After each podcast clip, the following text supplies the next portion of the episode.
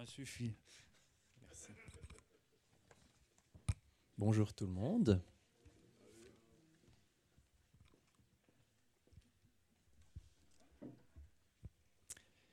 Alors, je suis là pour vous parler de l'écoute, effectivement, et d'écouter en particulier pour obéir. Je ne sais pas si ceux qui étaient là la semaine passée se souviennent du thème du message. C'est un petit test. C'était écouter. C'était par, à travers la parole de, de, de, du Seigneur. Non. Ou alors moi, je me souviens plus, peut-être.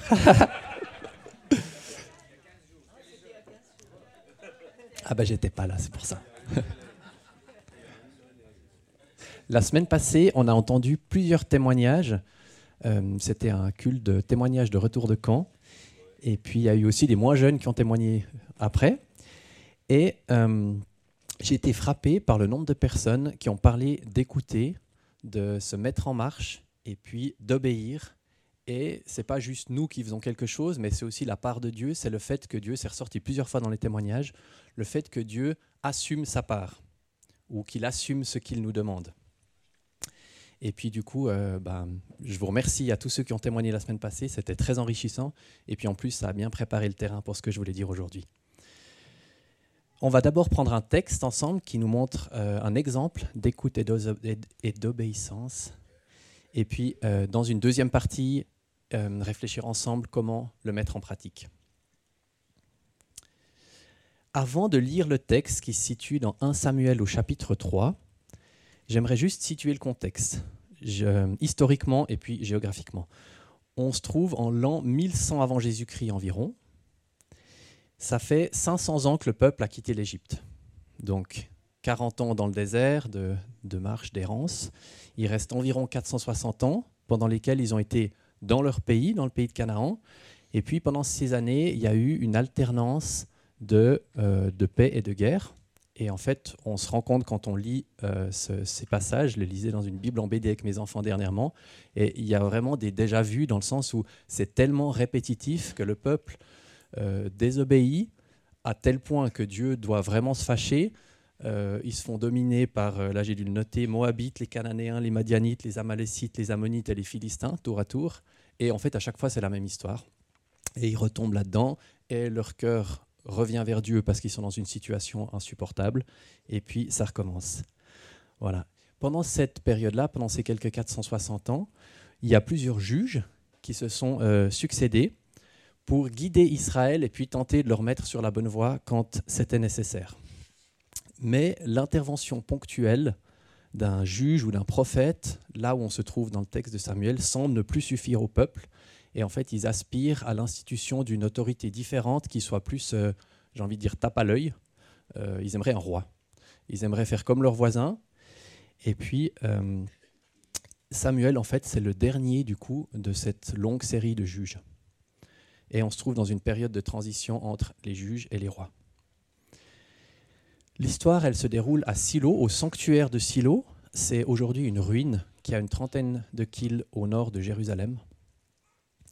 C'est le lieu où les Israélites s'étaient réunis en arrivant en Canaan sous les ordres de Josué pour se partager le territoire entre les différentes tribus.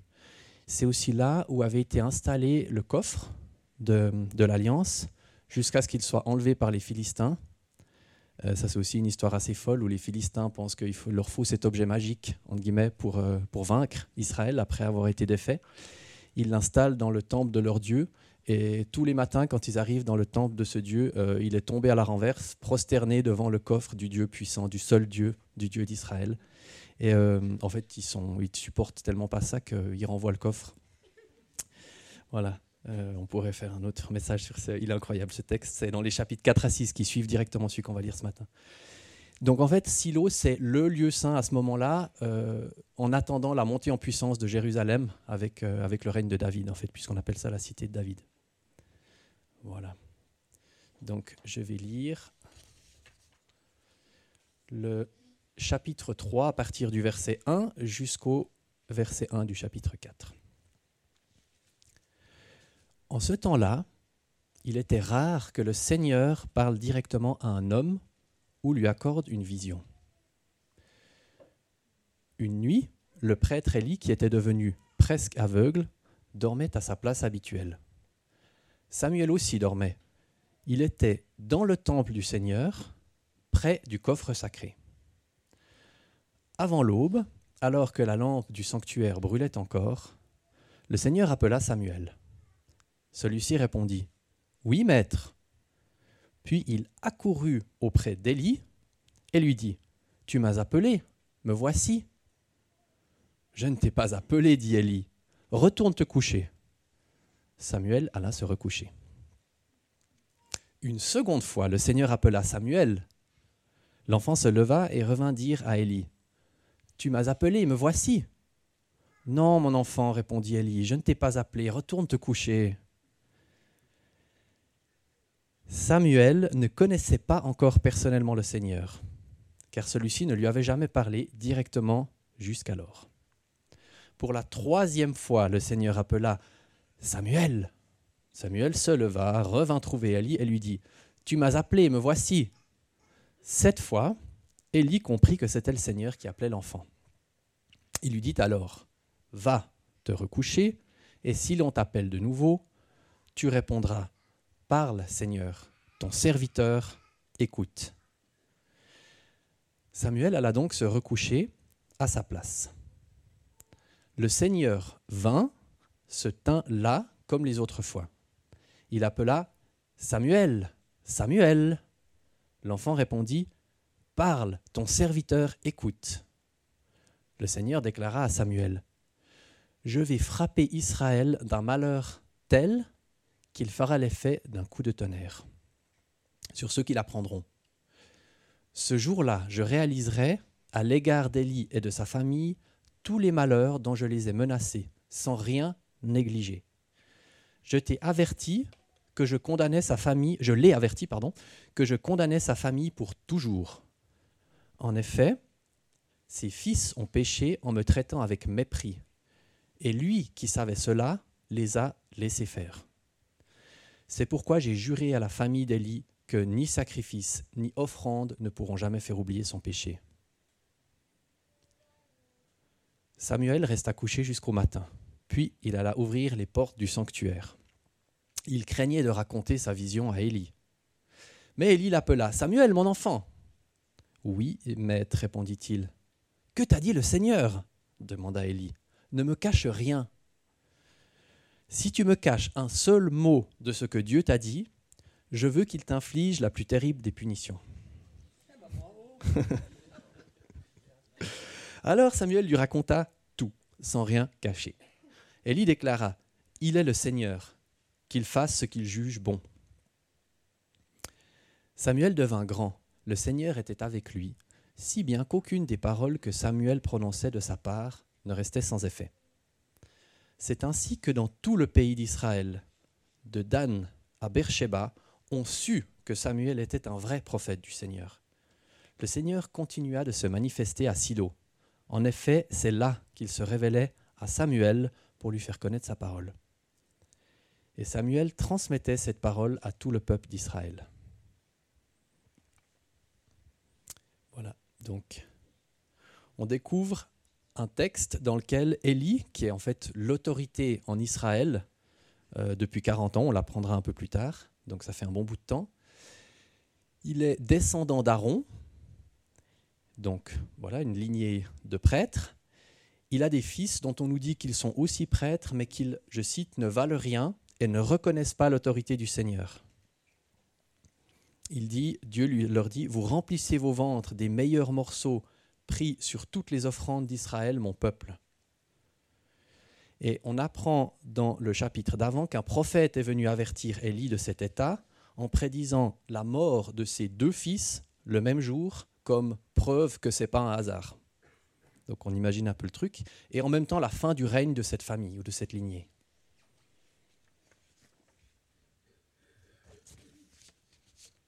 Ce qu'on entend aussi dans ce texte au verset 1, ça commence par la phrase qui dit qu'à cette époque-là, le Seigneur parle rarement à quelqu'un et qu'il envoie rarement des visions. On est dans un temps de désert spirituel. On apprend en plus dans ce contexte de désert, que Samuel dormait dans le sanctuaire, près du coffre sacré. Donc en fait, le lieu saint est devenu une simple chambre à coucher. On se souvient qu'est-ce que le lieu saint signifie dans l'Ancien Testament, qu'on avait un respect immense, qu'on y allait avec une clochette pour si jamais il se passait quelque chose, etc. Et là on, est dans un tout autre contexte. Donc le respect du Seigneur semble bien loin. Et d'ailleurs, Élie est accusé d'honorer plus ses fils que le Seigneur. Au milieu de ce contexte de blasphème des personnes en position d'autorité, d'absence de crainte de Dieu et de silence de sa part, le petit Samuel semble détonné. On nous dit qu'il se prosterna devant le Seigneur à son arrivée à Silo, alors même qu'il était très jeune, il était tout juste sevré. On nous dit aussi quatre fois au chapitre Dieu que Samuel servait le Seigneur. C'est très rythmé, très répétitif. Il était apprécié par le Seigneur et par les hommes, ce qui, vous en conviendrez, n'est pas toujours donné, hein, de faire les deux. Samuel, il est fils d'Anne. Anne, c'était la rivale de Pénina. On se souvient qu'elles sont deux, donc situation de concurrence déjà de base, puisque femme du même homme et accentuée ici par l'impossibilité de l'une d'elles d'avoir des enfants.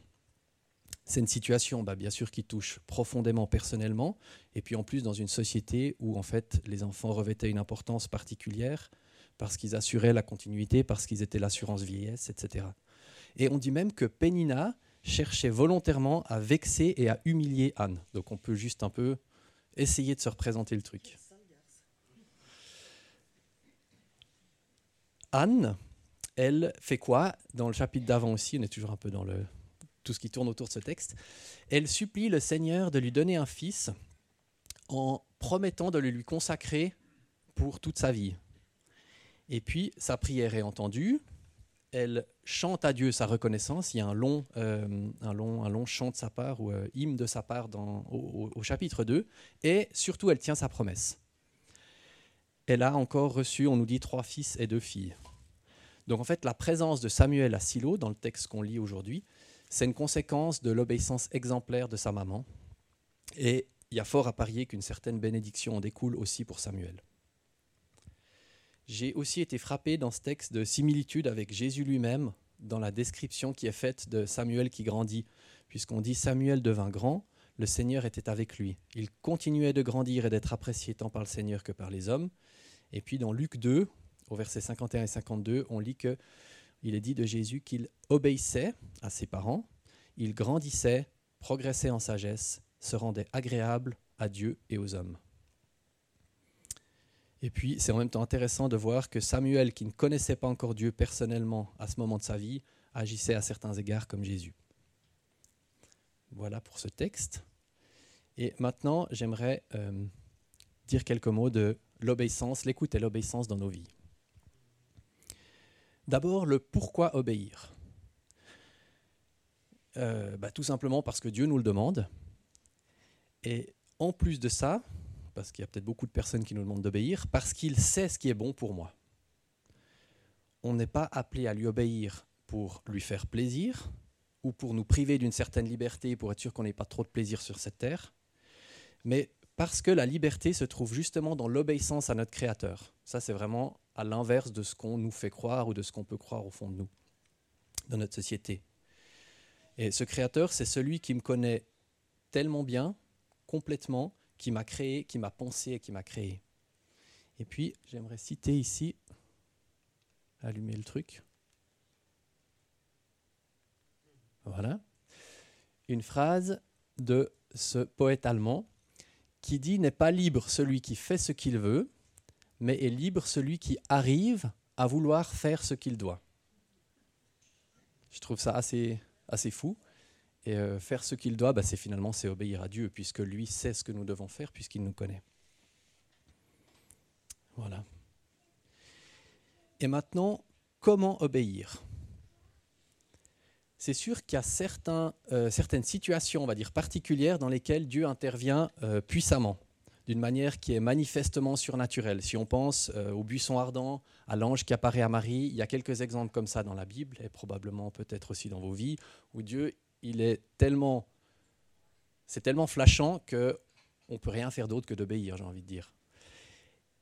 Et, Et en fait, on est d'accord pour dire que ça, c'est pas la vie de tous les jours. Et qu'en fait, notre quotidien, il est plutôt fait de petites obéissances ou de petits pas d'obéissance.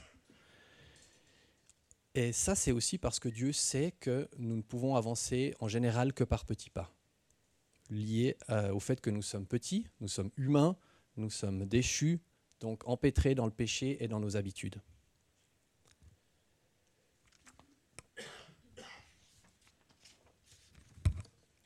Et maintenant, une petite mise en situation. Est-ce que vous avez déjà vécu l'expérience d'être assis à un culte, à un séminaire, à une formation, et puis d'entendre des choses qui vous semblent tellement justes, qui résonnent tellement justes que, en fait, vous vous dites instantanément, ça y est, c'est pour moi, il faut que j'obéisse.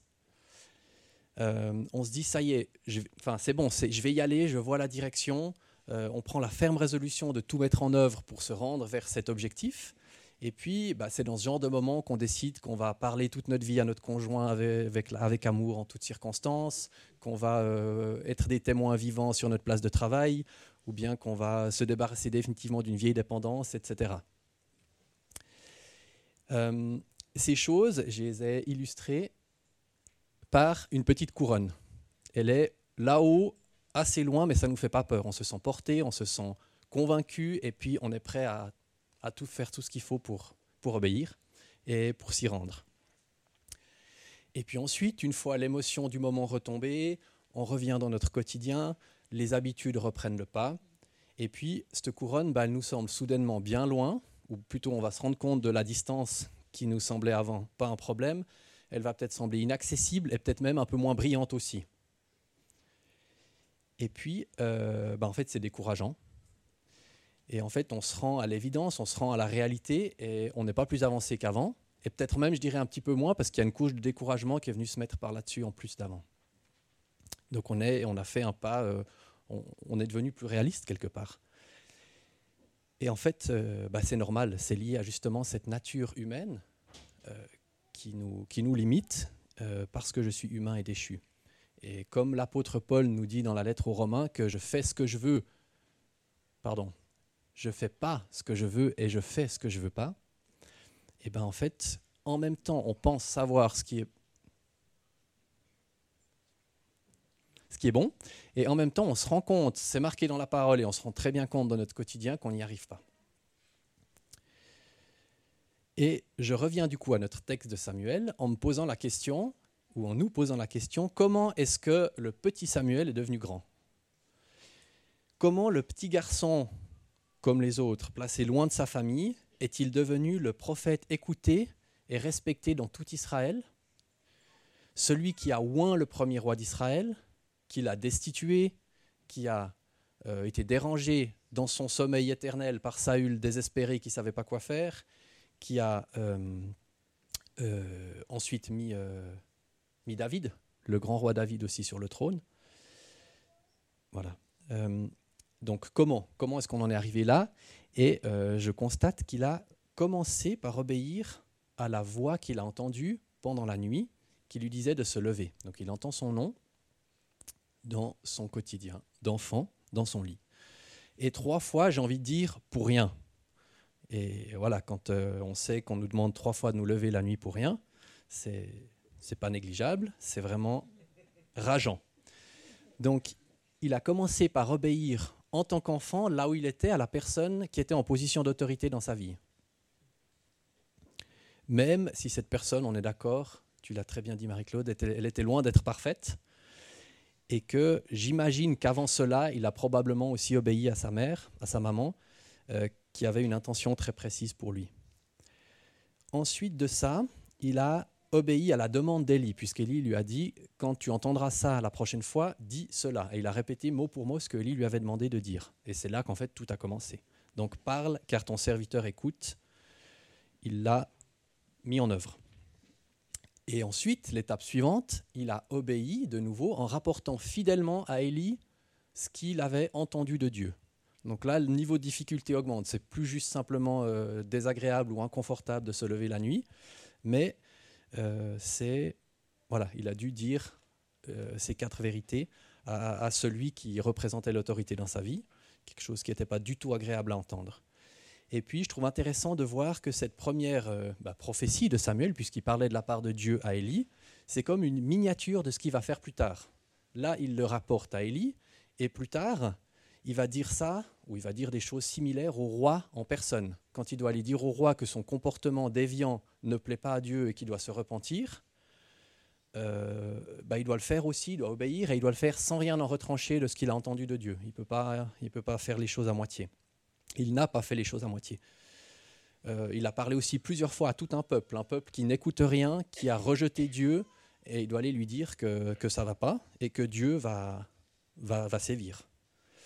Euh, le fait de parler à un roi, ça semble peut-être comme ça palpitant quand on regarde un Walt Disney, mais si on pense aux réactions d'Esther ou de Moïse quand ils ont appris qu'ils devaient aller voir le roi, c'était euh, un bel acte d'engagement, un bel acte d'obéissance. Euh, je pense que c'est une situation où il vaut mieux être sûr de son Dieu.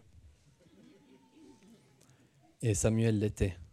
Donc Samuel a aussi débuté petit, avec des petits pas d'obéissance, pas petits au sens que si on est adulte c'est trop tard, mais dans le sens de petits pas d'obéissance euh, et ça veut pas dire, c'est important, ça ne veut pas dire qu'ils sont faciles ou qu'ils nous coûtent rien, ces petits pas.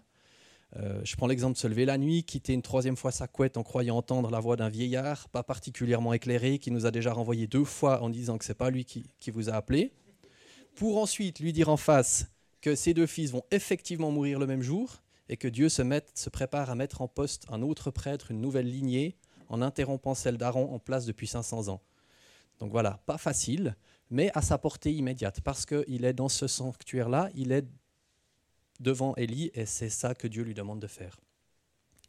Et ce petit pas, ou ces petits pas en général, il me semble qu'on peut facilement les reconnaître au fait qu'on pourrait facilement penser qu'ils ne sont pas vraiment nécessaires. Je m'explique. Élie, on entend qu'il est vieux, euh, peut-être qu'il, euh, ou Samuel pouvait peut-être penser qu'il radotait, et puis que le temps qu'il arrive vers lui, Élie avait déjà oublié ce qu'il voulait lui dire. Et du coup, forcément, la deuxième ou la troisième fois, tu vas te dire, ben, c'est bon, quoi. J'y suis déjà allé, il n'a rien à me dire, j'ai pas besoin de me relever. Ou bien quand il doit annoncer à Élie la mort de ses fils, euh, j'imagine assez facilement qu'à la place de Samuel, j'aurais bien pu me cacher derrière le fait qu'un prophète a déjà passé par là, il a fait le job, et qu'il n'y a pas besoin d'un enfant qui, plus est, qui n'avait jamais entendu Dieu personnellement, donc dont Élie pouvait facilement discréditer la voix, euh, pour répéter ce que le prophète lui avait dit. Donc tout ça pour illustrer le fait que ces petits pas, on a facilement, euh, on a une, facilité à, trouver des excuses en se disant qu'ils ne sont pas forcément euh, nécessaires. Et puis voilà, je, donc je, quitte nous un moment Samuel pour en revenir à nous. Et en général, quand Dieu nous montre un but comme cette couronne-là, qui est, qui est fort louable, il nous dit pas euh, regarde là-haut ce que j'ai pour toi, euh, vas-y, va chercher, euh, et puis quelque part débrouille-toi. Mais souvent, il nous montre ah, il y avait moi encore. L'autre, il marche mieux? Non. Voilà. Donc là, moi, je suis là, et là où il y a la, la couronne. Et souvent, il nous montre la première marche d'un escalier. J'illustre ça comme ça, c'est ce petit pas. Et puis nous, souvent, on résiste. En tout cas, moi, j'ai tendance à me dire, mais je ne veux pas juste monter 17 cm, là, il paraît la, hauteur euh, standardisée d'un escalier. J'ai envie d'aller là où ça compte vraiment. Moi, je veux aller là, Seigneur. Je veux. Hein euh, où ça vaut la peine. Je veux aller chercher la belle couronne. Euh, voilà. Je veux vraiment aller au but. et pourtant, c'est souvent comme ça que Dieu choisit de travailler nos cœurs, de travailler notre obéissance, par petits pas, une marche après l'autre. Il veut nous montrer quelle est la prochaine marche. Et si Dieu me dit, reprend l'exemple, de parler à un vieil homme pour lui dire ce qu'il sait déjà, soit Dieu sait ce qu'il fait.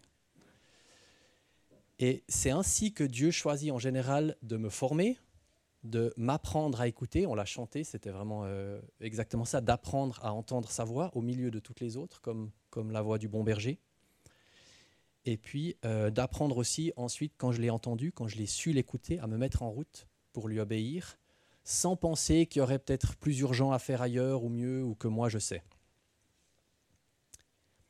Et euh, au final, de faire cette route avec lui pour me rendre compte après coup que euh, mes craintes n'étaient pas fondées, ou respectivement peut-être qu'elles le sont, mais Dieu est plus fort que ça. Et il nous est dit que Samuel craignait de raconter à Élie, donc il n'était pas à l'abri de ça, et ce n'est pas une excuse pour ne pas euh, faire le pas. d'apprendre aussi des choses sur Dieu, de voir quelque part dans notre chair qu'effectivement il assume ce qu'il nous demande, ou il paye ce qu'il commande, on dit aussi des fois, et euh, pour que la prochaine fois je puisse obéir plus facilement, euh, fort de mon expérience, fort de ce que j'ai appris sur la nature de Dieu, et puis faire quelque chose peut-être sans crainte ou avec moins de crainte, et peut-être faire quelque chose de plus grand, qui est en fait la marche suivante. Voilà. Et c'est bon de voir que cette marche-là ne m'était pas accessible tant que j'avais pas euh, franchi la première. Voilà.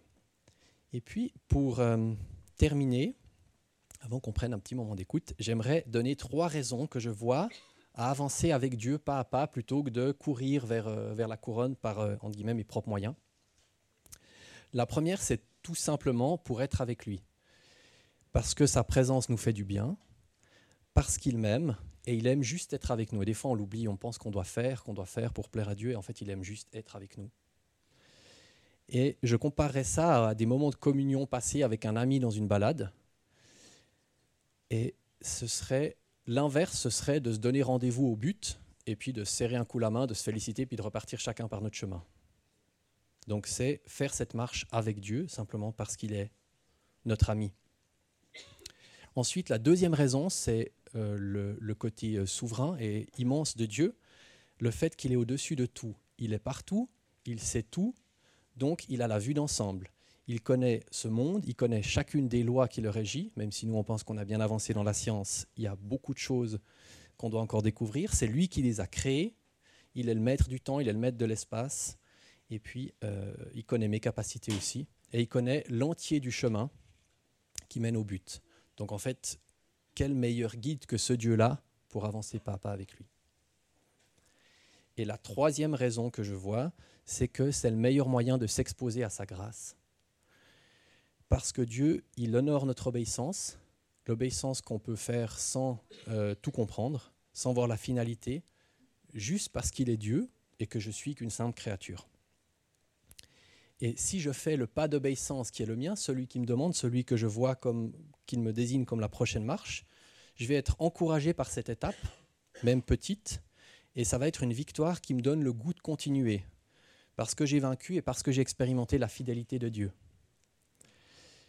Et l'inverse pour moi de cette tentative de tout à l'heure de courir vers la couronne, et puis parce que j'y suis pas arrivé, bah, je suis découragé et je vais peut-être même endurcir mon cœur et avoir plus de peine à obéir la prochaine fois. Donc quelque part contre-productif. Et euh, voilà. Et en plus de cet encouragement qu'on ressent naturellement parce qu'on est fait comme ça et que le, succès nous encourage et nous donne envie de continuer, il y a aussi une part, une dimension surnaturelle qui est euh, la grâce de Dieu libérée par le simple fait d'obéir. Et là, je cite euh, une phrase d'un livre de Manfred Engeli qui parle justement de ces petits pas dans la façon dont l'être humain se transforme. Et il dit L'art des petits pas produit des résultats impressionnants. La fidélité dans les petites choses a de très grands effets. Ce qui est neuf se développe dans toujours plus de domaines par la grâce de Dieu qui récompense notre fidélité. Donc il y a un effet de multiplication qu'on a tendance à, oublier avec notre, tête. Et puis, euh, bah, je, termine par cette notion de grâce pour, euh, pour nous encourager, pour pas qu'on voit ce chemin comme euh, le mythe de Sisyphe, qui, euh, qui, était celui qui devait monter euh, une pierre le long d'une montagne, et puis chaque fois qu'il arrivait en haut, elle redescendait, puis il devait remonter. Et quand nous, on voit une marche d'escalier, et puis qu'on sait qu'on doit aller tout là-haut, bah, ça peut être décourageant, et il ne faut pas qu'on perde de, vue le fait que si Dieu le demande, c'est que ce sera merveilleux, et qu'il euh, est là avec sa grâce. Et puis, voilà, donc, fais la part que Dieu te demande, puis lui, il fera la sienne, et puis j'ai illustré ça comme ça. Voilà juste pour que ça nous reste. Voilà. Donc, en conclusion, si tu entends sa voix, n'endurcis pas ton cœur. Si tu entends sa voix, ne cherche pas d'excuses. Si tu entends sa voix, ne te dis pas que c'est trop petit, pas assez important ou pas assez impactant. Mets-toi en marche, ne te décourage pas, ne perds pas de vue ton Créateur qui t'aime, qui te connaît au plus profond de ton cœur. Voilà. Et puis, euh, j'ai pensé qu'on pouvait prendre cinq minutes pour euh, chacun, devant, chacun pour soi devant Dieu, euh, et simplement de lui dire euh, parle, ton serviteur écoute, et d'écouter ce qu'il a à nous dire, de pas de pas se, réfugier dans des excuses, voilà peut-être c'est des choses qu'il nous dit depuis longtemps et qu'on a honnêtement pensé qu'il y avait mieux à faire. C'est pas c'est pas un jugement, mais c'est de pouvoir juste entendre sa voix, comme on l'a aussi très bien entendu dans le temps de louange, c'était euh, ouvrons nos cœurs, soyons attentifs à sa voix, et puis euh, préparons-nous ensuite à nous mettre en marche avec ce qu'il nous aura dit.